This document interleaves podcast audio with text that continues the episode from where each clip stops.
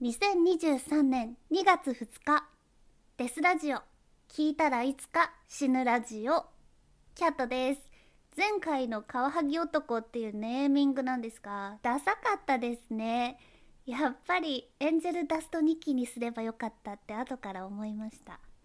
今回は前回予告をした通り引き続き恐怖のドラッグ PCP によって引き起こされた事件を紹介したいと思います。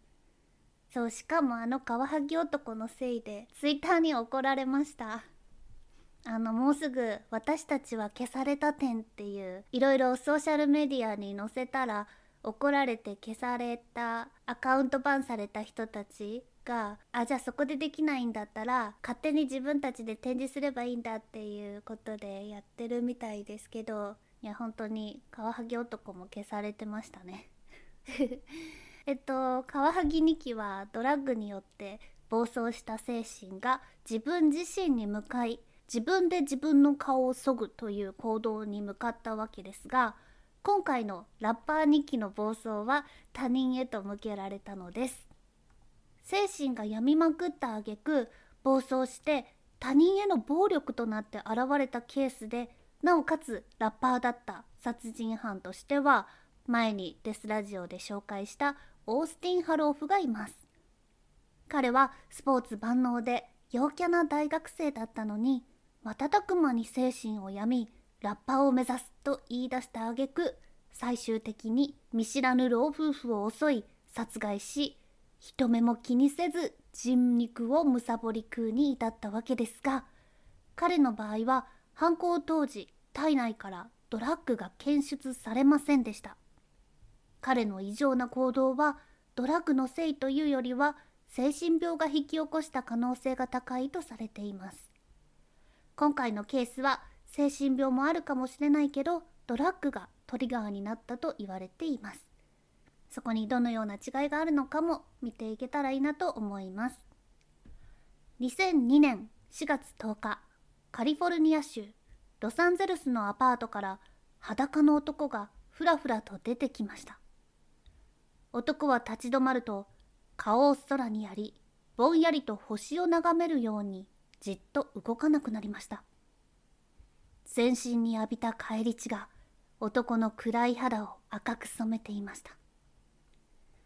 アパートに住んでいたのは24歳のラッパーアントロン・シングルトンと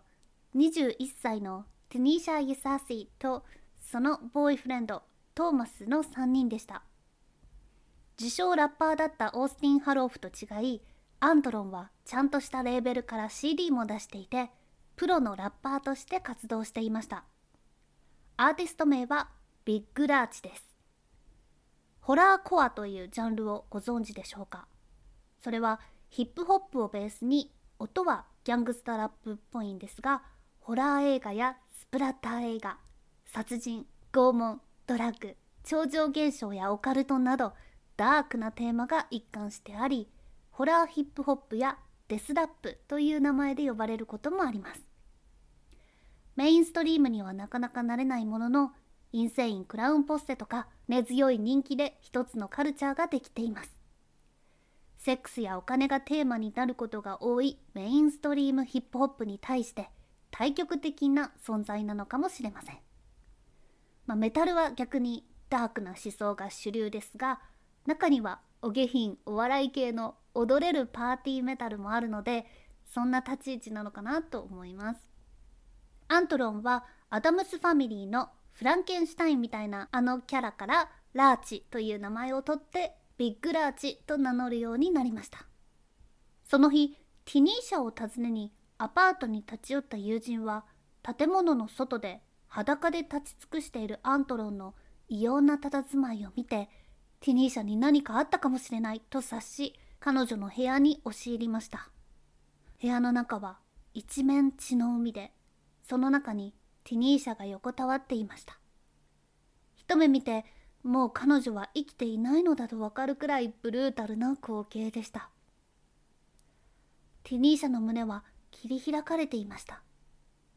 肩甲骨には刃物の折れた刃先が刺さったままでした。開かれた胸から乱暴に肺が引きちぎられ遺体のそばにむき出して落ちていました。彼女の顔そして取り出された肺には無数の歯型がついていました。友人はすぐに警察を呼び警察は直ちに外で呆然と立ち尽くしているアントロン・シングルトンを逮捕しました。アントロンは病院で検査され医師はアントロンの胃の中から自身のものではない人間の肉を検出しました。その肉はティニーシャのものであることが判明しました。ティニーシャは2人の赤ちゃんがいる21歳の若い母親でした。何も悪いことをしていないのにひどい殺され方をしたのです。2003年11月7日アントロンは仮釈放なしの終身刑を言い渡されました。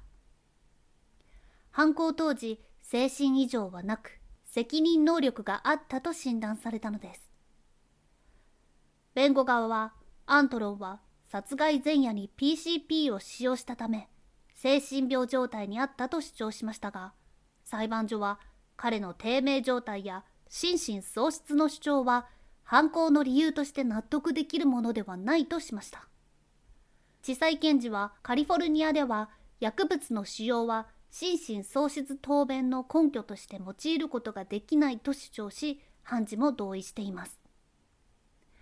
アントロンの言い分としては事件の前日に友人らと PCP を摂取したところ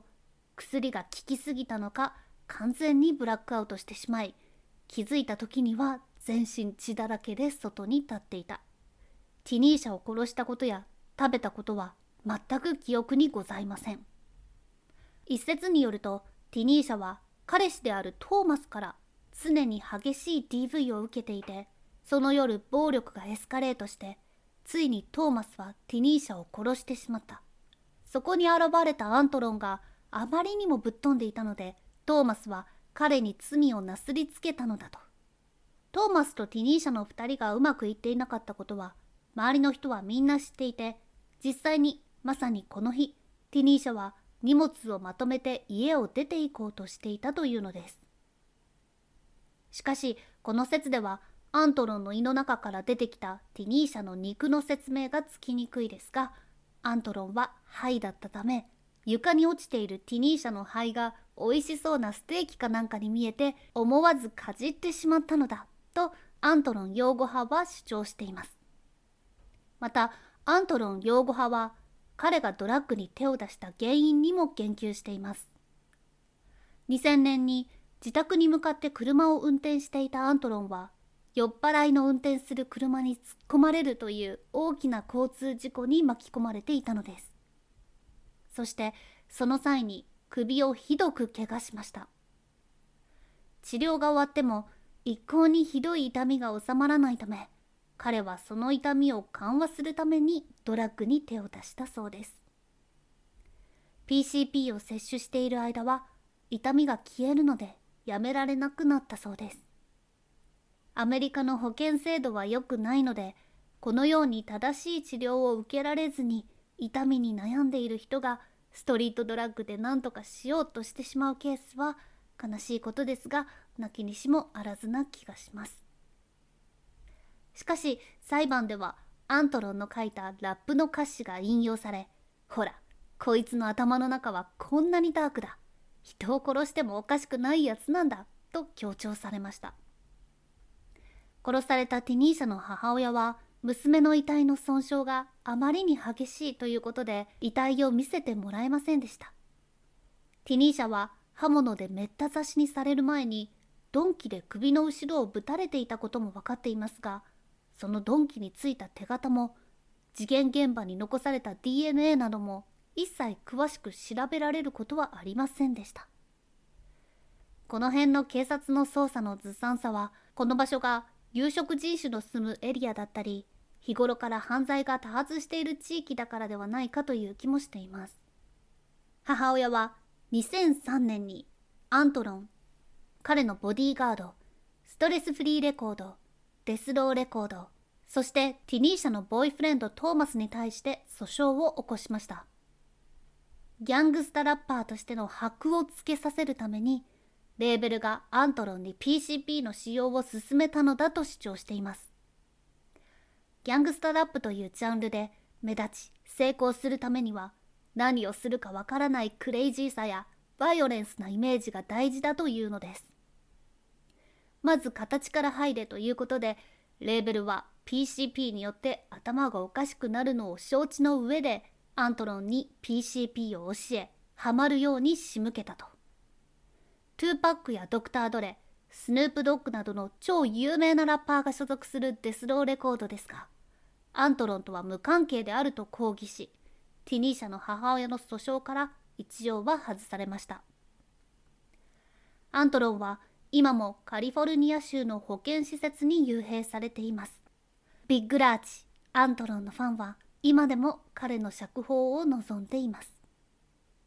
アントロンがどこまで悪いのか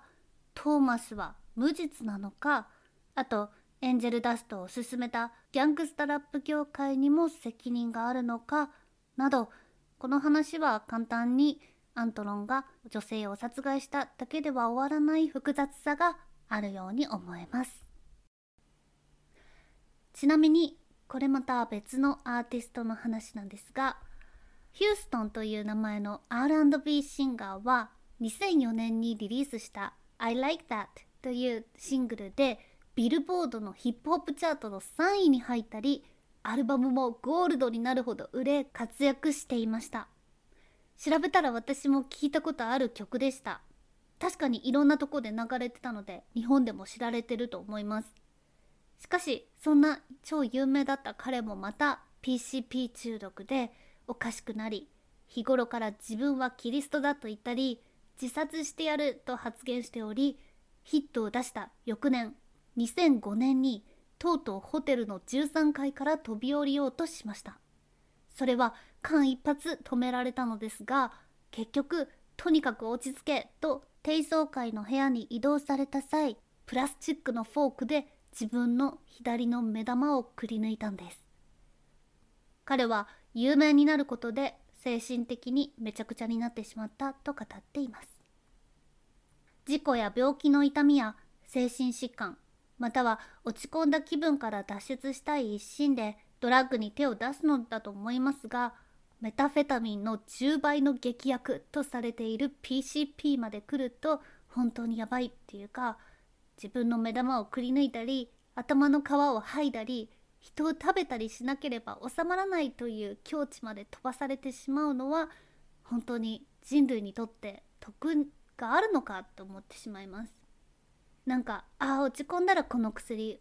嫌な気分だったらこの薬っていう風になんか人間は快楽を求め続けてると思うんですけどここまでヘビーになっていくっていうのはどうなんでしょうか？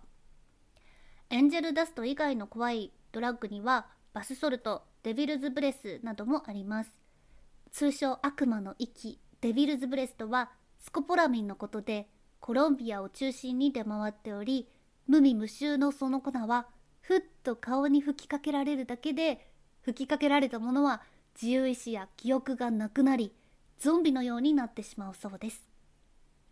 バスソルトはホームレスの顔面を生きたままかじった有名なマイアミゾンビが使用していた中毒性の高いドラッグで人間をカンニバルに変えてしまうと恐れられています。去年カンニバルの事件をたくさん紹介してきましたがドラッグ系カンニバルと精神病系カンニバルと何の問題もないナチュラルボーンカンニバルがこの世にはいるっていうことが